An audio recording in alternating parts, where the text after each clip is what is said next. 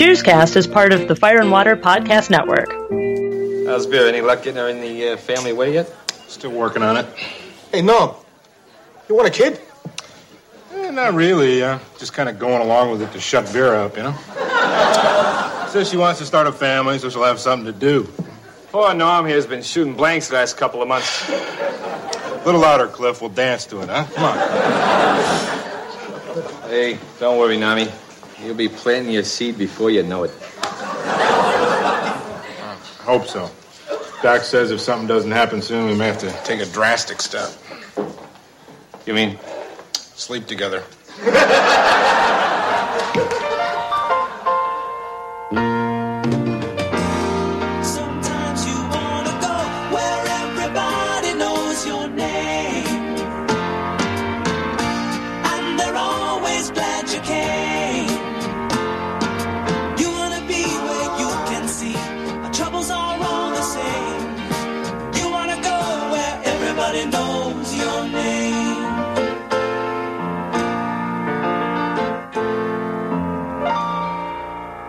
Hello, and welcome to a new season of Cheerscast, the podcast where everybody knows your name.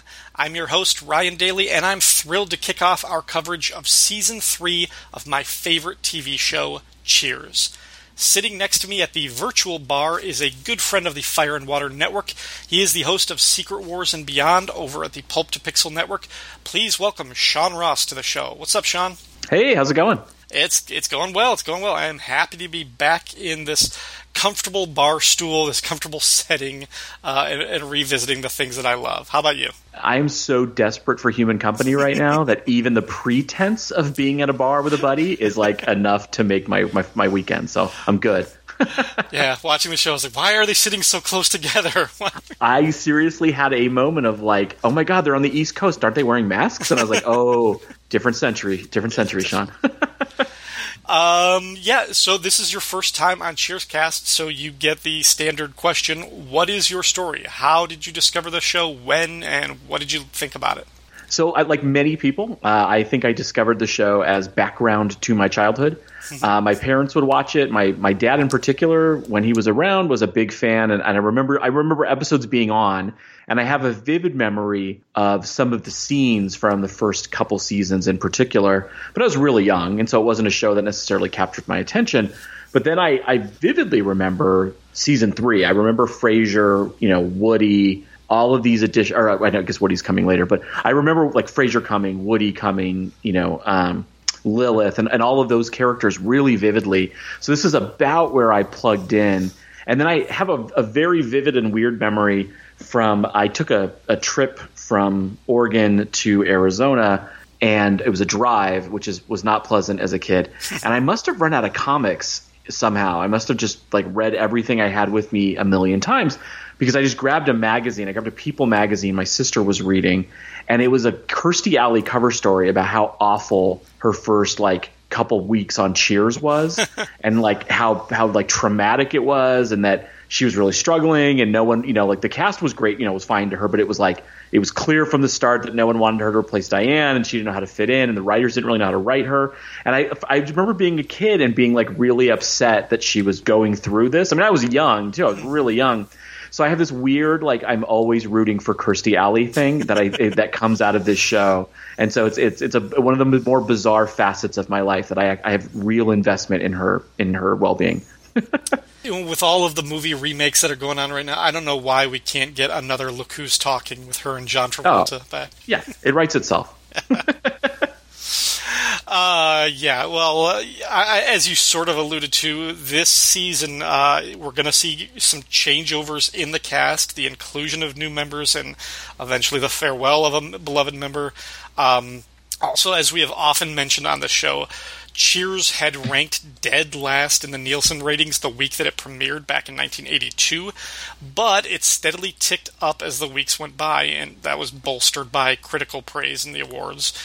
Um, by the time of this 1984 1985 season, Cheers was one of the anchors of NBC's powerhouse mm-hmm. Thursday night lineup, which included, for the first time, The Cosby Show.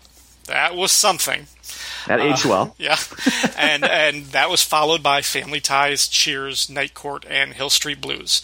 Uh, and this lineup consistently bested the Thursday lineups of rival networks CBS and ABC. And the season three premiere of Cheers that we're about to discuss ranked at number seven in the weekly ratings. As I mentioned, going way back to the very first episode, I mean that like I remember that lineup, even though this was I, mm-hmm. I wouldn't have been watching this show at the time.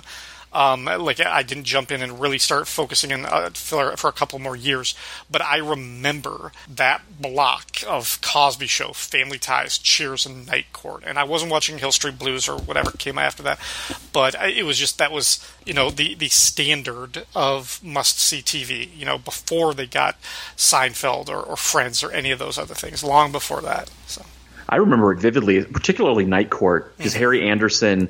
I don't. I don't mean just when you were a child, like you had to love him, right? Like yeah, I, don't, I don't know what it was about his energy, but I I immediately attached to that show, which actually weirdly carried me into Hill Street Blues. and Hill Street Blues is one of my favorite dramas, cop shows of all time, and it was grossly inappropriate for me at like seven, eight, nine to be watching it. But I learned a lot about life from Hill Street Blues, and I became a, a, such a Steven Bochco fan that I was I was there for Cop Rock. I was there for the the inaugural episode, and I think I was the only one who came back for episode two. I, I wasn't there for Cop Rock, and I, Hill Street Blues was a little bit before my time. I would discover it later on, um, but I I was hardcore all in at NYPD Blue because that, that mm-hmm. was a, a very formative age for me, and seeing nudity and hearing curse words on a network television show, and like I could I could stay up to watch that one. It was a big deal. And I was watching that by myself. My parents didn't care about it, but they let me stay up to 10 so I could watch NYPD Blue. And I loved that show. Yeah, I did too. And I think it explains a lot because I think America all grew up to be Dennis Franz. like, I think as a, as a nation, we are Dennis Franz and NYPD Blue. It actually, it actually, you just clicked something for me, Ryan. I think an entire generation was impacted by that. Ah, oh, we're all Sipowicz. All right, moving back to Cheers. So, getting in season three, episode one. This is Rebound, part one. That's a little bit of a spoiler of what happens at the end of this one. This episode is written by the creators Glenn and Les Charles, directed by James Burrows. The original air date was Thursday, September 27th, 1984. It's been six months since Sam and Diane broke up and she left the bar. Sam has relapsed, not just drinking again, but chasing every girl in Boston. When he comes to the bar, drunk and accompanied by a pair of baton twirlers, Carla tells him that the eighth waitress he hired to replace Diane has just quit because of his womanizing, the same reason the previous seven quit too. While Sam's new old behavior entertains Norm and Cliff, it hurts Coach and Carla, who have seen Sam like this before. Desperate to help his friend, Coach leaves to find the one person he thinks can help Sam quit drinking again. And that person is Diane, who has just today returned home after three months at a psychiatric care facility in Connecticut. Coach asks her to stop by Cheers and talk to Sam, but Cheers, Sam, and even Coach are part of Diane's old life that she wants to move beyond. She might not be entirely over them, however, as she's unable to even say Sam's name out loud. Coach pleads with her and tells her about Sam's relapse. Later that day, Sam stumbles out of the office and is ready to go home when Coach asks him to stick around and wait for an old girlfriend. When Carla guesses he means Diane, she's furious. Sam thinks Coach couldn't possibly be referring to Diane, but when Coach says she's on her way over, Sam gets just as furious. Diane arrives and tries to be civil with Sam, but their old fights resume almost immediately. Sam protests that his drinking isn't because he's depressed Diane left him, he's been celebrating her absence all of these months. Diane asks Sam to see a psychiatrist friend of hers. Sam laughs at the idea, and then laughs at her when he learns of her mental breakdown after their breakup. When Norm and Cliff and even Carla agree that Sam should talk to the psychiatrist, though, he lashes out at Coach for turning them against him. At last, Diane challenges him to see her doctor or else live as a coward who won't face the truth of his alcoholism. Reluctantly, Sam agrees to talk with her doctor, who happened to be at the bar watching the whole exchange. Dr. Frasier Crane introduces himself and invites Sam for a cup of coffee. Sam goes to clean himself up and tells Coach that the reason Diane came back is because she's still in love with him. When he walks in the office, he doesn't see the encounter between Diane and Frasier or realize that they have been dating, and it's the doctor she's in love with now. To be continued. So, Sean, what did you think of Rebound Part 1? I loved this episode. I'm. I, it's funny uh, just listening to your show and then knowing I was going to be a guest on this episode. I was sort of looking over the seasons, you know, on on Hulu, and and I was popping in and out of later seasons for like big episodes that I loved. And I and I realized one, it was also age. I was just really young when this show came on, so I didn't attach to it until until season three. But two, this show really opens up for me when it becomes more ensemble driven. Yeah. Uh, I, I actually like this show a lot more once the Si- Sam and Diane romance is put to rest, and once the writers realize that you know Sam and um, Kirstie Alley's character, whose name I'm blanking on right now, um, that uh, Rebecca, thank you, that Sam and Rebecca aren't necessarily going to be a couple, and when they just let it be, when they're just like, no, we're just going to be a fun ensemble show. That's for me when it becomes you know uh, the show I I mo- the, the seasons I most fondly remember, which is unusual because usually it's the other way around with a show, right? Like you you latch on to the first few seasons and then you watch it, you know, maybe go on. And for Cheers, for me, just got stronger as it went.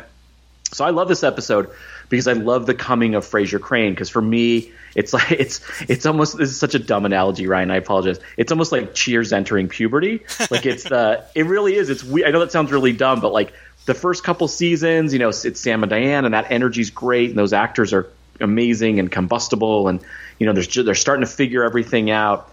And then when Frasier comes in, it it adds that element of anything's possible on this show. Like you're gonna have this erudite Harvard psychiatrist who's pulling up to the bar next to a mailman and an accountant, and that's like the beauty of the recipe of the show. So I was really excited about this episode. I'd like to tell you, watching it in retrospect and knowing what Frasier Crane is going to go on to be, not only on Cheers but even after, having him sitting there inconspicuously while all of this is happening feels like the moment in a murder movie where like the person you know is the killer because they're the most famous person in the movie is like standing in the background. And you're like oh why is john malkovich in the background? And you're like oh someone's gonna die. So I, it was a little eerie but I, I did love it. I, it's it's it was fondly remembered and it, it lived up to the memory big picture, I, I tend to agree with you. Um, I, I think, and I actually I saw this on like a Twitter exchange a couple of months ago. Like people were talking. It was like it was the anniversary of Diane's last appearance, which is at the end of season five,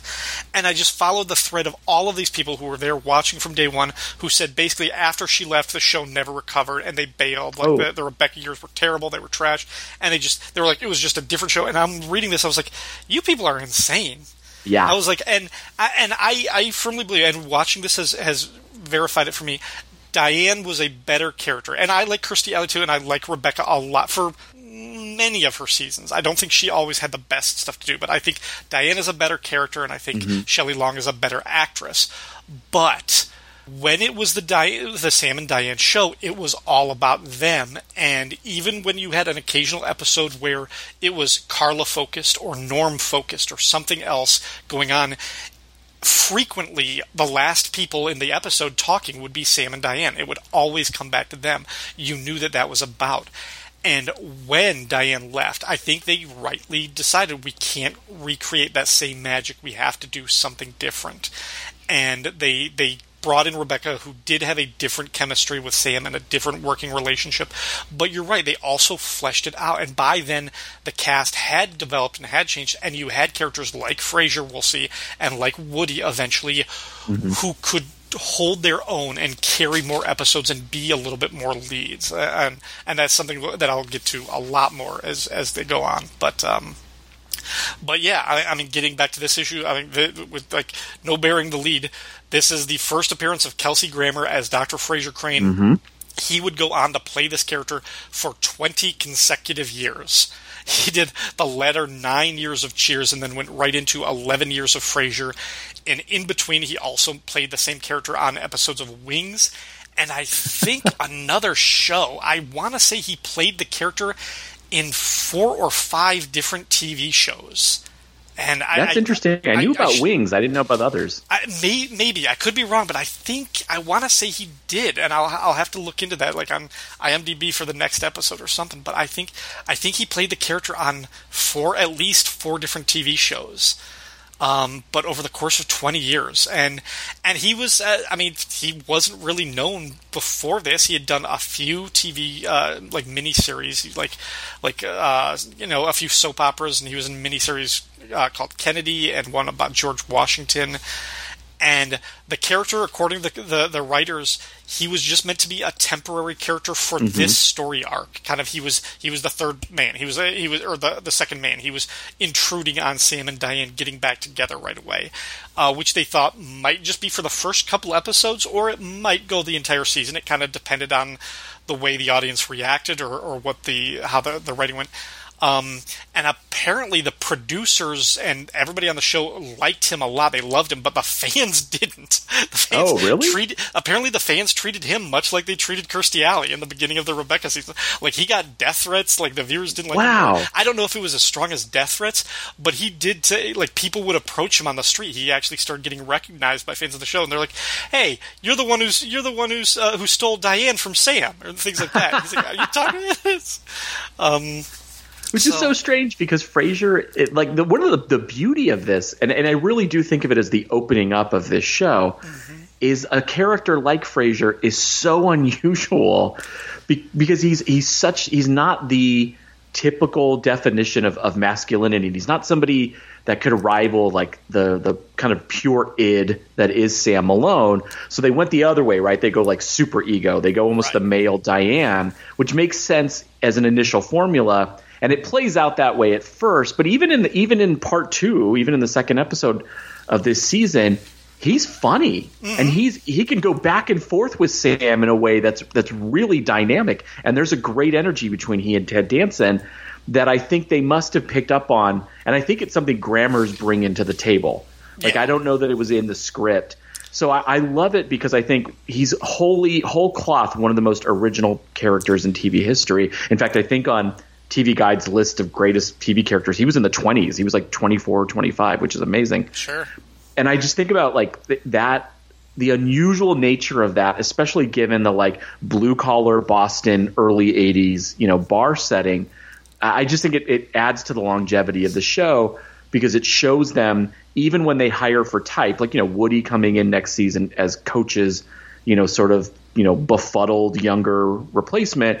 You know, even that character blows up and expands, and so Yeah. that's really interesting that they didn't like him at first. But I mean, I guess that's that. I do remember people being so invested in Sam and Diane. I can see that, and and it cracks me up because it's almost it's the lesson Moonlighting never learned. Like they mm-hmm. were so overly invested in the Bruce Willis Cybill Shepherd relationship that when they consummated it, it killed the show. I mean, it literally killed the show. I remember watching that episode and thinking as a kid, like, oh, this is done. Like every like this is just uninteresting and I don't care anymore. And they didn't expand out the other characters. They didn't go beyond it. And so I think Cheers learned that lesson kind of, you know, coinciding with, with Moonlighting. And and Frasier for me is a big part of that because I don't ever think of him as the the third spoke in the or you know in the love triangle as much as I think of him as the super funny oddball character that populates the bar. Yeah, and maybe it's. I mean, it could be the benefit of hindsight of looking at, it, but you yeah. you think of like the character. I, I I think what they they wisely did. I mean, the other way they could have taken his character would be a character that they had already done on the show, which was Sam or Diane's fiance from the pilot, Sumner. Yeah. who was her professor and who had the ego and the erudition and the education and all those things, and was funny to the audience but obnoxious to everybody in the in the world of Cheers. They hated him because he was just dripping with this contempt for these people, and like this was so so above them. So they could have gone that way, and I think wisely they they decided to go somewhere else. And they also did something that I think was something that had kind of been intriguing and fascinating the writers from the beginning was this idea of psychotherapy and mm-hmm. psychiatry. As early as the third episode, Carla has to see a therapist for anger management issues so she doesn't get fired.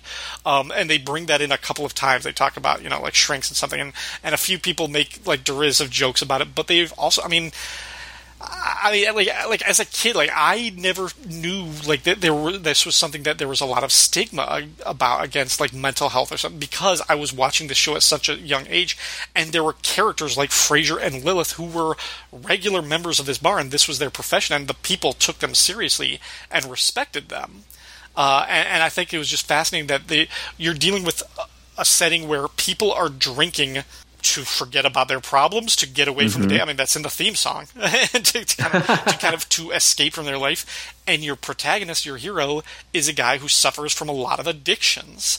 Yeah. So to bring a therapist character into it could be dangerous and it could upset things. But the the guy the guys doing the show are just all really really good at their jobs. Yeah, and it is interesting to think about the early '80s view of psychiatry that it is this like elitist. You know, the only the only depiction of it is Lilith and you know our Lilith and Frasier Crane, and this very elitist, sort of pompous, and even even sort sort of pretentious and put upon. Like Diane in the next episode, not to spoil anything, has that great flashback to her croquet game that where she meets Frasier and so even you know even there they're they're always sort of poking holes in you know anybody who walks in with any sort of arrogance in that show the, the, the holes get poked in them quickly which is great but it is funny to think about that because we jump from that in the 80s to like Robin Williams and Good Will Hunting in the 90s right yeah. like the like psychiatrist as like you know rooting out in the in what's what's wrong in the psyche and helping the person recover you know to I don't know 2020 maybe you know evil Machiavellian villains. I don't know, like I don't know how the, the the view of the profession has evolved, but it is pretty funny to see that. And I do love that in the episode, he he is an oddball and he is an outlier. Even the way he's dressed, you know, is is markedly different, and the way he speaks is so clipped, yes. you know, and, and is yeah. is so different. I mean, he's brilliant as an actor. Like I that clipped speech pattern kills me, and I and but even then he's this sort of mysterious other that they're all hanging on to was a lifeboat. And, and I know we'll get to it but that great moment at the end of the episode where they convince Sam to talk to him. And it's it's yeah you're right. There's this sort of otherworldliness to it. And then I mean the also the the you know rapid nature with which Sam begins to turn things around you know is is not necessarily how sobriety works but it is it's pretty cleverly done. And I, I love what Frasier brings. He's not super present in this episode but no. but for me, this is the start of the show I really love. Uh, interesting little fun fact. Uh, as Cliffy would say, it's a little known fact. The, the, producers originally wanted John Lithgow for the show for the oh. for the part, uh, and he passed. He didn't want to do it. Um, and then they gave it to Kelsey Grammer based on his audition scene, like basically the way he he I don't know, it was probably a script for the second episode or something because it was based on an audition scene he did with Ted Danson, and they just really liked their chemistry, uh, which I think is great because the reason Ted Danson got the job, they didn't originally want him for Sam, but he got it because of his chemistry with Shelley Long. Mm-hmm. So I, I, just think it's funny like that. The, the the producers didn't necessarily like want these certain characters, but they, they let the actors do the do the work, and they're like, yeah, this is definitely the person who, who fits it. So we can just change the character to to fit the actor to work off the actor's strong parts. So.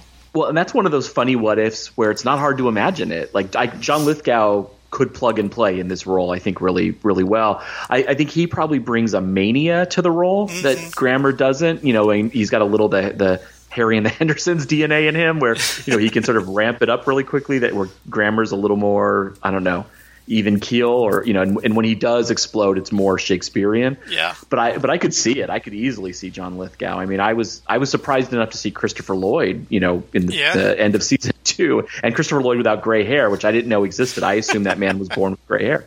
It, it, it was it's yeah, it's interesting, and I think you know, Grammer in particular so occupies that role that it's almost you know I mean you know he's obviously he's had other roles including Hank McCoy you know yeah, he was yeah, the, the, the, beast of the X Men but even then he was just Frasier with blue fur. Exactly, like I you know exactly. I mean and everybody knew it. Like it wasn't you know there was I mean no that's why you there. cast him in a superhero exactly. movie is to do that. Yeah it's hard to picture him as as anything else. And I have to say you know he had some uh, struggles as a as a person in his life. And when I would read about those I was always more caught off guard than I should have been even as an adult knowing you know well the actor isn't the role like you know obviously they're two separate things and but he was so good at occupying Frasier and Frasier was such a part I mean literally literally I grew up with him like I mm-hmm. I went from childhood to adulthood with him on my TV, and I was a big fan of Frasier, so I watched that show pretty religiously. And you know, it was always funny for me to to see these problems and these struggles he'd have in his real life because I was like, God, he seems so balanced and together. And I'm like, you idiot, he's just that good at playing that character. Like you know, and he he apparently was really good because Kelsey Grammer, the man, was definitely not as balanced as as Frasier Crane. Right, right. The teaser we see as a way of kind of getting into the story and, and bringing everything back to center. The teaser starts off with Cliff coming back from being in Florida for two weeks. This, this will be something that he does throughout the entire season and maybe beyond that, but he throughout the season he is constantly talking about Florida and his Florida vacation and, and interesting facts about Florida. Some of them not so interesting, um, but that, so that's just that's his thing of kind of getting back and the teaser is him. He goes up, he's trying to tell people, and nobody cares. He walks up to Coach, and he's telling Coach about how this trip really got him back to center, and he feels more at peace, and he's more at one. And while he's doing this, Coach isn't listening because Coach is making a drink with a blender, and he's just running the blender, and it's oh, like it's louder than Cliff can tie. And Cliff gets so frustrated that he rips off Coach's clip-on tie and shoves it in the blender. And without a beat, Coach just lovably like takes it, the pours the drink with his tie, and he's like, "Anybody want a my tie?" And he starts laughing, and he he thinks it's hilarious because he's like, "Cliffy, did you hear me? My tie, Cliffy, my tie." And that moment is delivered so beautifully because you know it's it's scripted, right? It's the it's the open, and you know that uh, you know Cliff John Ratzenberger is expecting this moment. He knows it's coming, but the delivery, Coach's unbridled joy at his own like little wordplay is so infectious that I, I I watched this episode several times and I kept zooming in on Ratzenberger in that moment because he's supposed to be frustrated, he's supposed to be angry, Yep. and he puts his head between his hands because he's clearly cracking up. and he doesn't know what to do. He's fully broken. He's broken character fully because he's he for a minute realizes that he puts a pained expression on his face, like "Oh, I'm no one's listening to me," and then he just puts his head down and gives into the moment.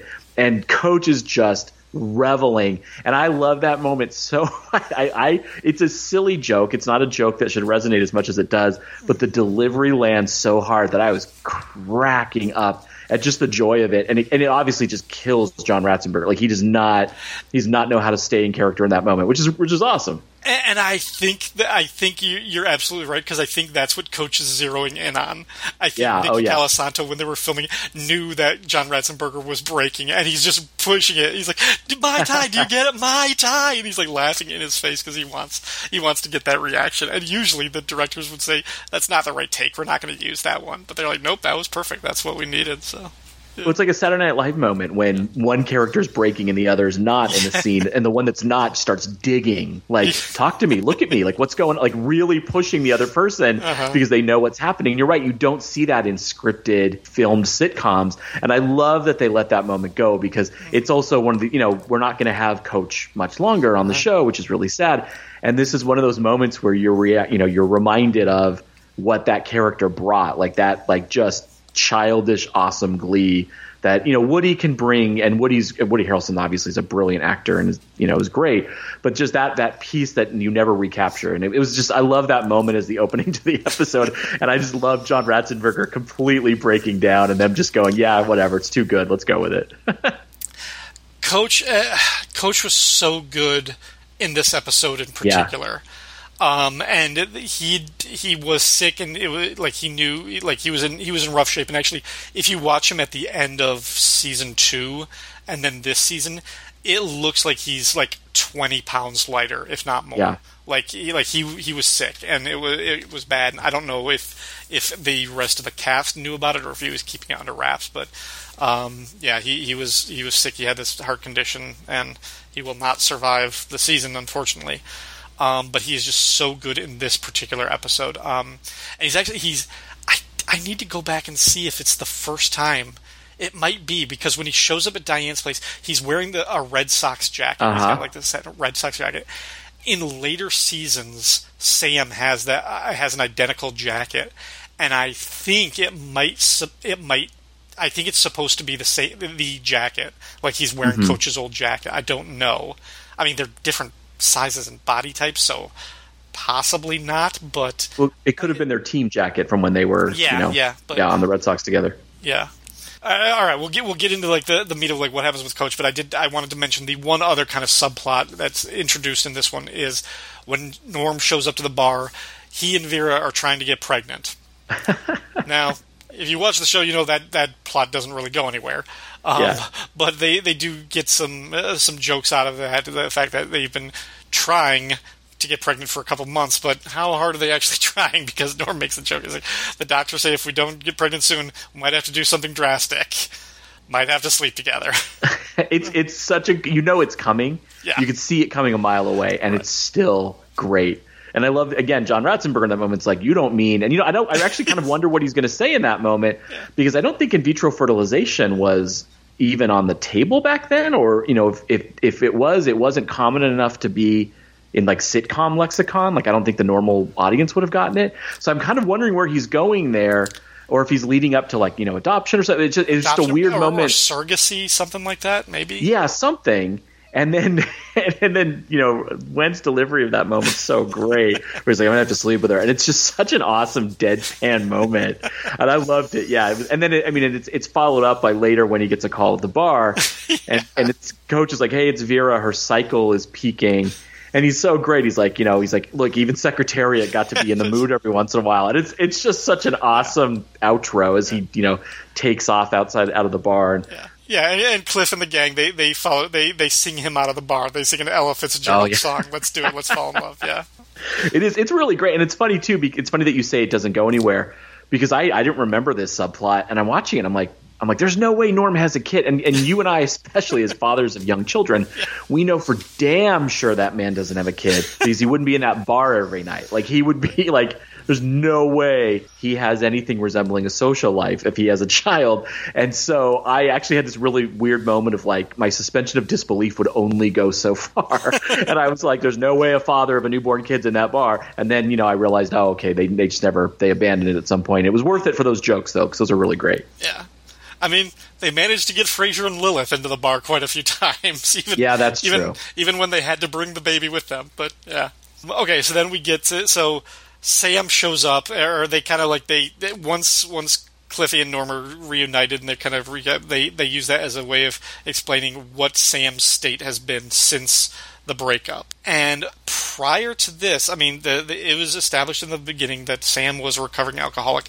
They really only dealt with it one time in a season one episode when Sam almost relapsed, and it was one of my favorite episodes um, because they dealt with a, a very serious thing, and they they managed it to be heartfelt and also funny.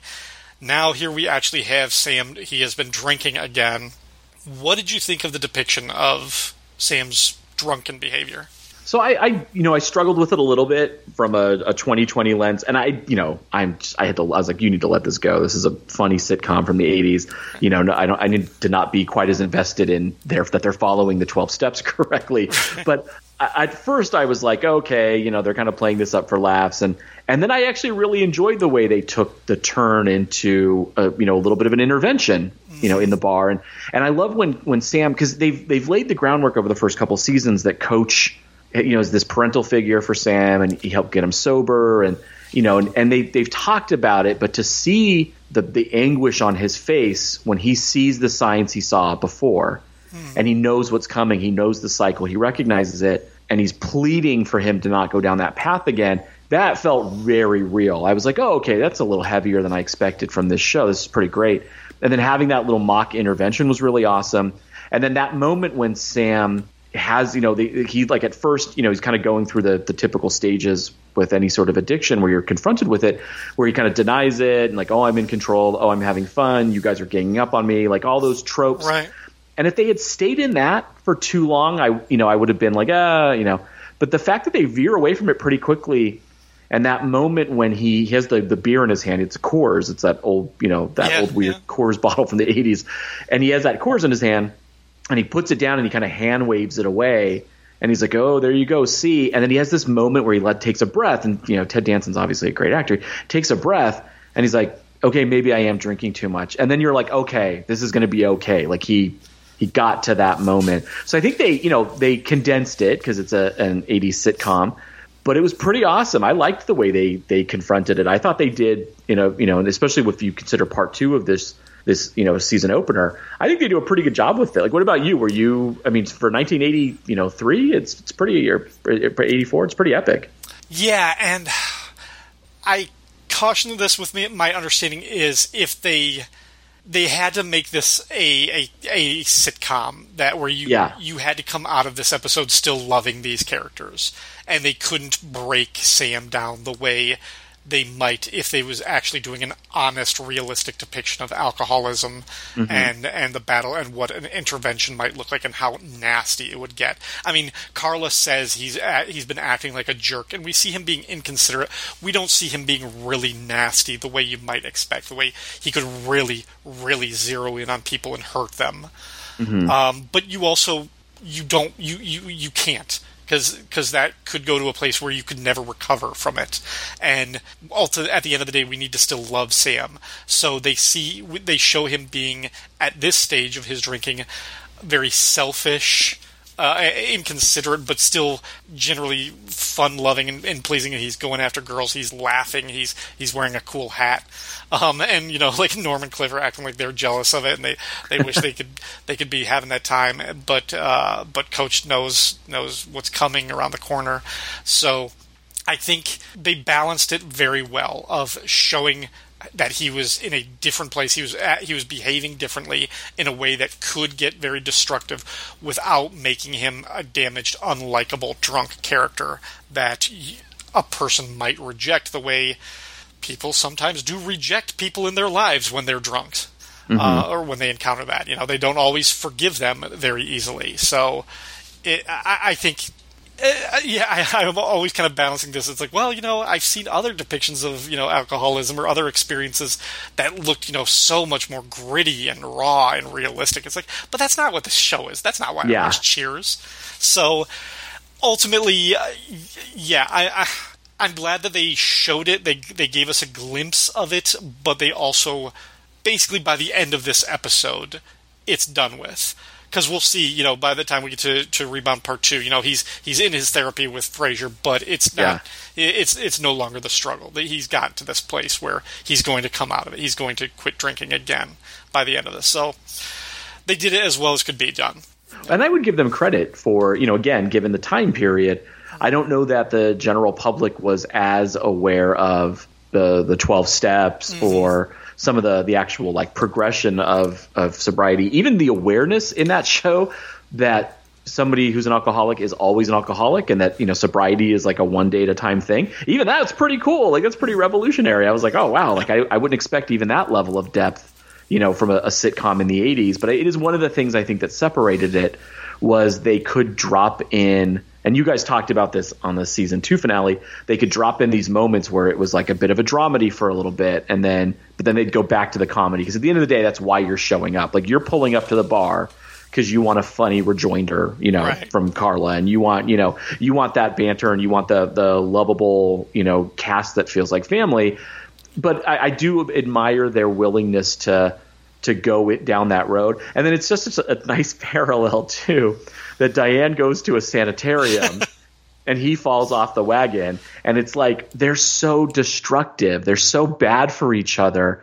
But the, even their breakup destroys them for you know a good six months, and so the parallel of that is really nice, and and I do like the the power dynamic shift you know, from previous episodes of her coming back and him being in need and, and it being a much more sort of like loving and humane approach. I mean, in the end, she still has to play to his ego to get him to admit, you know, agree to meet Frasier by saying like, well, I knew I was right, you know, and, and I knew you wouldn't do it. And then he, you know, he's all do it just to prove her wrong. But it's, it's less manipulative in the way they were in the first couple seasons and like more caring and and, and I think there's a, little recognition at least or at least a start of a recognition of how destructive they can be for each other and then also like maybe how much they care about each other. Because you said something and I, you've said it before but you said something interesting in your in the season 2 finale about how they have nothing in common as a couple. Like their you know their their the basis of their relationship is just is fury and passion and i'm sure that makes for some great you know nighttime activities, but it also makes for some really ugly, you know, like fights and and just treatment of each other. And this seems to me like the part where they're starting to build what could actually be the foundation of a relationship. But I, I like that. Again, for me, this feels like where Cheers and and seasons one and two are amazing, mm-hmm. but this feels like where Cheers starts growing up a little bit. And I really like that. And and we'll see that sort of develop is what kind of relationship can they have if they're not a couple. Like, I yeah. mean, that, and that's a question that is not answered in this episode. We'll see that play out uh, later on. Could they be friends if they if they know each other that well now that because of their intimacy and their relationships? Uh, you, I mean, you you pointed it out.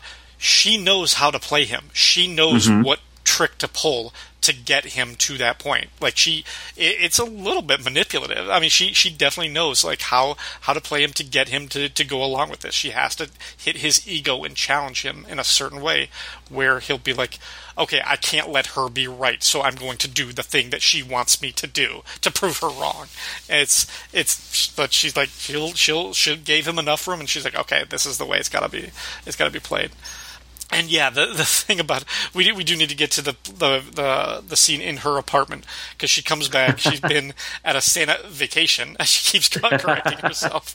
The sanitarium, and we get this little cameo that she's driven home by Boggs. Uh, yep. We get this character played by Duncan Ross, who previously appeared in one episode in season one. Boggs was Diane's mom's chauffeur and by the end of the episode, maybe her mom's fiance. So like Boggs might be like her stepdad or something like at this point.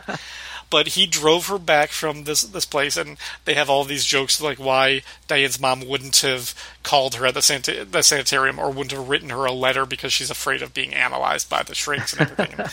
um, so then Coach shows up, and the brilliant moment where he knocks on the door and he's, oh, he's yeah. talking through the door because Diane doesn't want to acknowledge or let him in or, or revisit that part of her life. And he's like, I want you to come back. And he's like, it's, it's, Coach. And she's like, You're part of my old life, and, and I don't want to see you.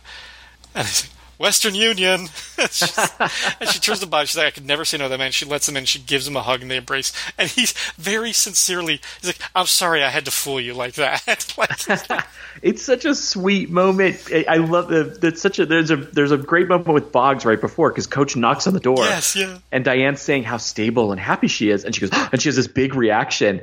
And and Boggs is like, well, and kind of looks at her and she goes, well, you know, that's just a reaction to a startle. And then the knock comes again and Boggs goes, whoa, and he does the same noise yes. just to make her feel comfortable, which is really cute. Yeah, I, I, that was a great little moment. Yeah, Coach, uh, the the what catches me, it, the, just the good quality of the acting in this show, is the moment where Coach is talking to her and she's talking through the door and she says, Coach, I, I love you and I've missed you, and you actually feel there's real affection there. Mm-hmm. And you know, I don't know, like you said, I don't know if they knew he was sick, but there's so much affection packed into her acknowledgement of him. Mm-hmm. And then yeah, that hug and even when they sit down together, you can tell Shelley Long has just real affection for him. And and it was neat and, and knowing what, you know, again, I might be looking, you know, hindsight goggles, but knowing what's coming, it makes that moment even sweeter and you know and even more kind of humorous. Because yeah the Western Union bit I mean it's you know it was right out of Land Shark but it was great. Like it was it was so, it was just so well played. And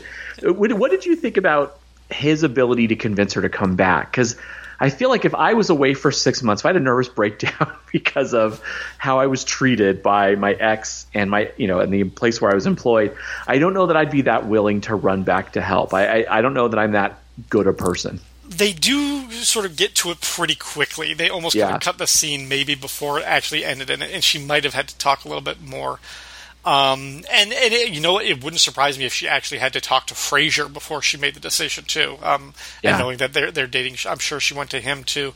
Uh, to to suss out the situation because yeah and and to to your earlier point, like about how she reacts to him behind the scenes, like Shelley Long has said that Nikki Colasanto was her only friend on the set. The rest of the cast members didn't like her. Oh wow! Um, I, and I I think it's just kind of her her personality was not the like I mean it was similar to, to, to Diane with the bar. Like she just she didn't get along. she didn't have anything. I, I think she kind of thought maybe she thought that she was kind of slumming in TV for a little bit longer than she needed to. I think I think she wanted to leave the show earlier than she did, but she stuck for like a five five season contract or something.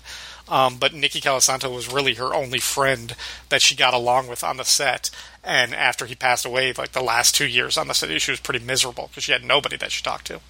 Um, I, apparently, she didn't even like Kelsey Grammer.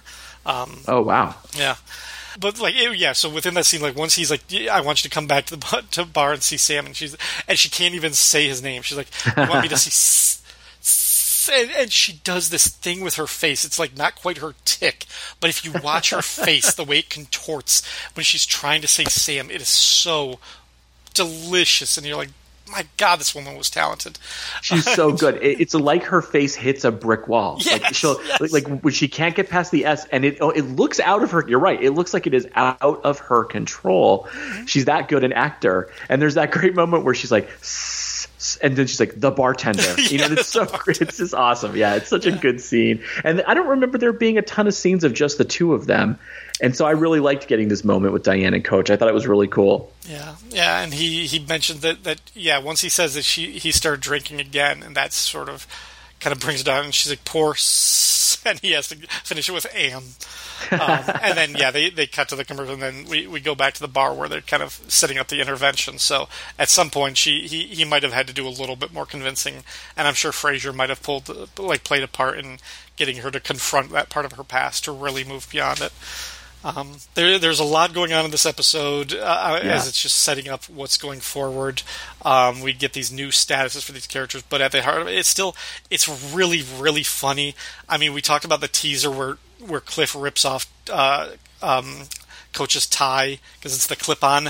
That gag gets brought back into a series that I freaking love. It's a, it's like a three bit series where when Carla finds out that he's talk he's been talking to Diane, she rips the tie off and she like throws it on the floor and Sam is like, "Hey, hey, hey Coach wouldn't have been stupid enough to go get Diane. That would never happen." And Sam helps Coach put the tie back on. And when Sam, when Coach is like, "Yeah, I'm talking about Diane," then Sam rips the tie off, and he's like, "It's the it's like I've got control of my drinking." And Sam's going through this whole pleading and uh, understand thing, trying to do you know one of the the defense mechanisms, and he's like, and finally he's just almost crying. He's like, "I don't want to talk to Diane Chambers," and in a rage. Coach just rips his own tie off and throws on the floor. Like, "Well, you're gonna talk to her," and he's like screaming, and it's just like rage. I like, I love those bits; they were so well done. It really it's so it's so good and the thing that kills me is that in turn every character is surprised that it's a clip-on. Like Carla Yes. goes to grab him and then it comes off and she's she's jolted because she thought she was going to pull him down. Sam actually puts the tie back on and then is shocked a second later when he pulls it off and it's a clip-on. Yeah, it's a, just a great I don't know I, I don't know if you've talked about this on previous episodes but this show feels like a play. Yes, Like it, oh, yes, it it feels yeah, it feels like a one room, you know, like you know, one act play. And there are moments like that that that really drive home that sort of playwright aspect of it. And I really like that. I that that bit cracked me up because it's such a great little bit of physical comedy and they don't draw they don't like highlight it. They don't lamp, you know, lampshade it. It's happening while the dialogue is happening and it's really important, but it's such good texture to the scene. It's great. And you see, like Sam is almost imbalanced by the way he pulls it off and Yeah. everything, and it really plays. You like think like how present Ted Danson was to think about. Okay, this character is a little bit drunk right now, and he's just like tugging on this thing that suddenly gives, and he's like almost falls forward because of it. Yeah, Yeah, they use the space so well in this in this episode, and even Frasier's placement at the bar. You know, and you're he's supposed to just be one of the you know nameless, faceless guys that that occupy that space. Even that is really funny because you can't help once you you know years later once you've seen the show, you can't help but flash forward that he's going to be one of those you know the masses at the bar who agrees with everything Sam says and cheers everything Sam says, and it's Yeah. like you know he's gonna he's gonna become one of the very people he's there to sort of you know help quote unquote fix, which is great. It's just a great bit of of the kind of visual irony. It's awesome. yeah. Uh, yeah, and uh, any any final thoughts on this one before we get to our superlative categories? No, just that this was a, a really great episode back, and and like I said. You know, it felt uh, it felt like the lid had been torn off the show a little bit, and I I don't know why I don't know that I would have sensed this watching it in real time, and and Yeah. because there was weeks, you know, gaps between episodes, and there's you know the summer break and all of that stuff, and and no one was taking TV that seriously back then that they were going to analyze it in this way. but I definitely felt like at the end of season two, I was like, oh, I'm done with Sam and Diane. Like this was it was such a destructive ending that I couldn't. I was like, I can't stick with this couple in this form any longer. Mm-hmm. And I think the show realized that. Yep. And this is the season where they start building the new version and then eventually building the new version of the show, like you said, that's going to last for, you know, what, eight more years, which is amazing. Yeah, it's the the new permutations every season. You know, the 1st season mm-hmm. you had the the will they get together, the build up, the meeting, the flirting, all those things, and and by the end of the first season they got together, and then the second season they're a couple, but all is not well, and you see you see it's it's being rotted from inside, and and it's it's the long painful journey to their inevitable breakup, uh, and then this season where we starting is the aftermath of their breakup. She's with somebody else. She has rebounded, and he is. Where is he? Like he, he's he's in a bad place, but now he thinks she still loves him, and and yeah, it's it's can they coexist as friends or acquaintances with somebody when they're not a couple, basically, and and what is that going to do to them as characters? That's what we'll see over the next uh, next twenty two episodes or so, twenty four episodes. I don't know. This is a longer season. Well, the cliffhanger is great too. Just you know the yeah. fact that it ends with him saying, "Coach, I think she's really still into me," and then they cut to Frasier and Diane at the top of the you know by the door, saying they love each other. That's a nice little sitcom you know, cliffhanger. And I have to tell you, I couldn't help but flash ahead. I, Kelsey Grammer is my favorite character on the show. I couldn't help but flash ahead a couple seasons when Diane has rejected Sam's proposal, and she goes, you know, regrets it the next morning, and she's desperately looking for him. She goes to the bar, and Frasier's there, and she says to him, Frasier, I hurt him so much. Can you imagine how much it must have hurt for him to propose and me to reject him? And Kelsey Grammer's just dead delivery of like, gee, I'll try. I mean, it's it's like a word balloon in a comic that's dripping with sarcasm. I mean, it was perfection. And so I couldn't help but flash ahead to some of those moments and and you know, of their inevitable ending, which is just brilliant too. So yeah, it's a great first episode. They got so much comedic golden mileage out of the fact that he sticks around after they break up, uh-huh. and the way he views her, the way he talks about her, and and oh god, it's it's delicious. Some of my favorite some of my favorite jokes are at Diane's expense after the after she's gone. But uh, yeah, those, those will be highlights for other days. Um, for Norm's tab, getting back into things, I clocked him as only having two beers this episode, uh, fairly light. Uh, for the series now, he's up to 194. He didn't quite make it to 200, but uh, I'm sure that'll happen in the next couple episodes. So, um, for the employee of the month, who did you have? Who did you think was the MVP of this episode? Uh, so I, I, desperately wanted to give it to Frasier because it's the launching of one of my favorite characters, but it's for me, it's got to be Coach. Yeah. I mean, he is the he's the engine of this episode. He stirs the conflict. You know, he seeks out Diane. He brings back Diane. He holds Sam's intervention, and also he just has the best lines in this episode. Like the best jokes all center yeah. around him. So yeah, he was my clear choice. What about you? I had the exact same, and it was really it was really nice and wonderful to to revisit this episode and see how good he is because he also he goes through the range of you know just being disappointed, of like having the the bowling over laughter and the teaser and everything to having like really funny like the one liners to getting frustrated and ripping his tie off at that one point, but also the um the sincerity of of what it what I will just jump to it. For me the home run the the best part is not actually a humorous line. I've got a, a, a runner up for that, but my favorite part in this episode is actually his delivery when he goes to see Diane. He's like, "You may be my only hope." Sam's boozing again, and he, mm-hmm. he's like mm-hmm. on the verge of tears. Like his voice is almost cracking when he says it, and the emotion of that, like how heartfelt that, how, and and I think maybe maybe it's just that. Maybe it's just him saying it that way. That is what convinces Diane. Like if he had just said, you know, same same as relapse or something like that, and then that maybe she wouldn't go back. Maybe she would just say, "I'm sorry, that, that sucks, but I can't see him anymore." But to see her friend, this man that she loves, in such pain that he mm-hmm. can't help his best friend, and he needs her to save him for him. I think that might be what does it. And and I get all of that from his line when he says Sam's boozing again because of like the quivering voice that that Nicky Colasanto brought to that moment. For me, mm-hmm. like that was like, oh my god, I, that's yeah, I love that part. So. Yeah, he's brilliant in this episode. That and then the moment too when Sam goes into the back room with the two baton twirlers. And and the you know Cliff and, and Norm are making a joke of it, and Coach is like, no, no, this is it's going to turn. You don't understand. It all it seems fun right now, but this is where it turns. And you get he doesn't need to say it, but everything in that delivery says, I'm a man who's watched a person I think of as my son, basically spiral into you know the gutter, and I'm watching it again, and I'm feeling all the pain of that. So yeah, he's he brings the heat in this episode. It's awesome. And I think it's because I think Nicky Colasanto had some of that in his background too. I actually think they're like four or five members of this cast really struggled with addictions and, and, and problems and stuff in their lives. So yeah, they, they definitely knew they they had some source material for. for oh, well, they, yeah, they got drawn to the right show. I mean, yeah. you know, if you're gonna if you're gonna have, be have an addiction issue, being on a show set in a bars, yeah. you know, pretty good.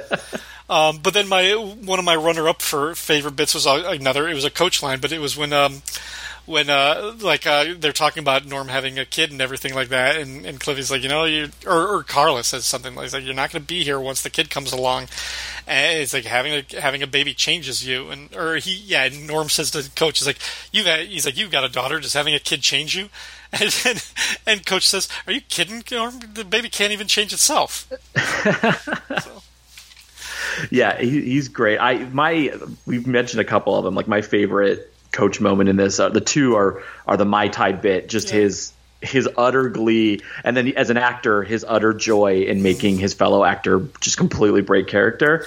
And then the Western Union bit is so it's just it, it shouldn't work at all. It's corny and it you know it's so old fashioned. It shouldn't work, and it just you know tells you everything you need to know about his character and about how Diane feels about him. And it's it's quaint but also super cute and funny.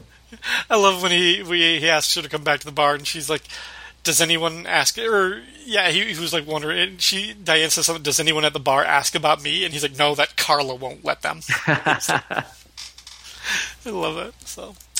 Uh, well, Sean, thank you very much for being on this episode and helping me kick off Cheers Cast Season 3.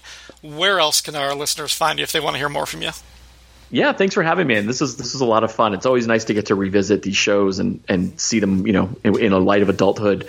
Uh, if if people like what they've heard today, they can check me out on the Pulp to Pixel podcast network. We are a comic book focused podcast network, and uh, mostly we stick to the Marvel side of the street because these other guys have DC locked down really well, and we're like, well, they're just going to do it better than we can, so we're going to stay on Marvel. And uh, we we have a Marvel Superhero Secret Wars show where we talk about every Marvel Super Secret Wars miniseries. What If Cast where we talk about What If, and uh, Never Ending Reading Pile where Gregor Rouge and I just pick a comic book we love and, and talk about it like two old men sitting around a fire, which is it's actually more exciting than that. I did a bad job pitching it, but you know that's that's about as good as it gets. but thanks for having me. This was a lot of fun. I, I you know I really have loved revisiting this show and especially with you know the different perspectives that all your guests are bringing. And it was cool serendipitously to get to be on this episode because, like I said, I, Frasier Crane's you know for 20 years is one of my favorite characters on on TV. Happy to do it. Happy to do it, and uh, I, am sure we'll we'll make some excuse to get you back in the future. But listeners, thank you as always for tuning in. You know you can support the show by liking and sharing on Facebook and Twitter, or you can leave a comment on the website fireandwaterpodcast.com. Cheerscast is also available to download on Spotify if that's where you get your podcasts. You can also support the Fire and Water Podcast Network on Patreon. Special thanks to all of our patrons and especially Mike Gillis from Radio versus the Martians and Rick from Jeff and Rick Presents Unpacking the Power of the Power Pack who sponsored this show. For more information on how you can support the network in general or this podcast in particular, visit patreon.com slash fwpodcasts. Thank you everyone for listening and until next time, we're closed.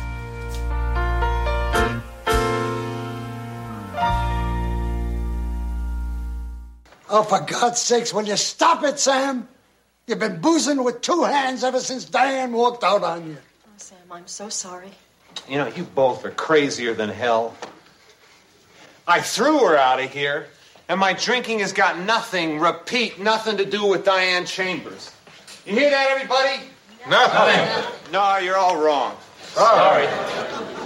I did start drinking when she left. I was celebrating. Celebrating the day I got rid of you. You hear that, everybody?